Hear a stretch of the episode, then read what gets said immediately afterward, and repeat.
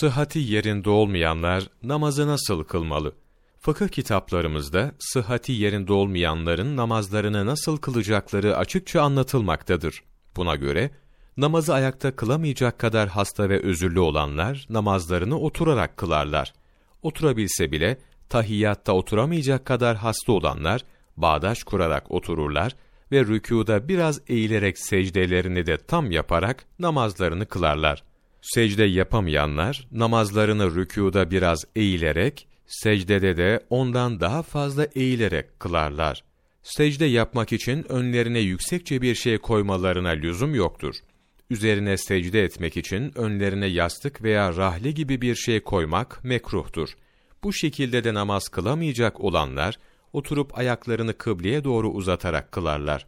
Bunu da yapamayanlar, rahat edebilecekleri şekilde yan üstü yatarak, yapabilirse sağ taraflarına yatarak namazlarını ima ile, baş hareketiyle kılarlar.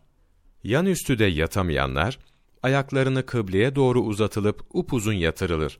Başının altına bir yastık konularak, mümkün oldukça başı kıbleye döndürülmüş olur. Böylece namazını ima ile kılar.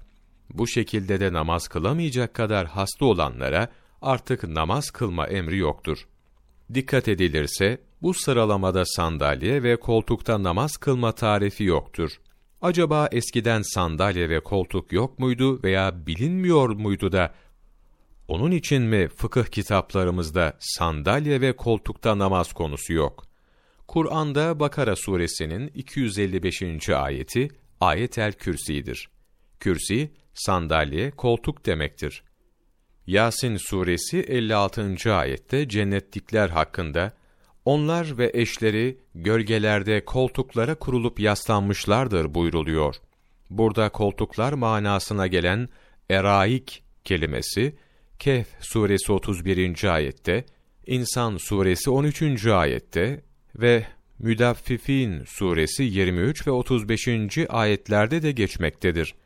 Demek ki eskiden beri sandalyede, koltukta vardı ve biliniyordu.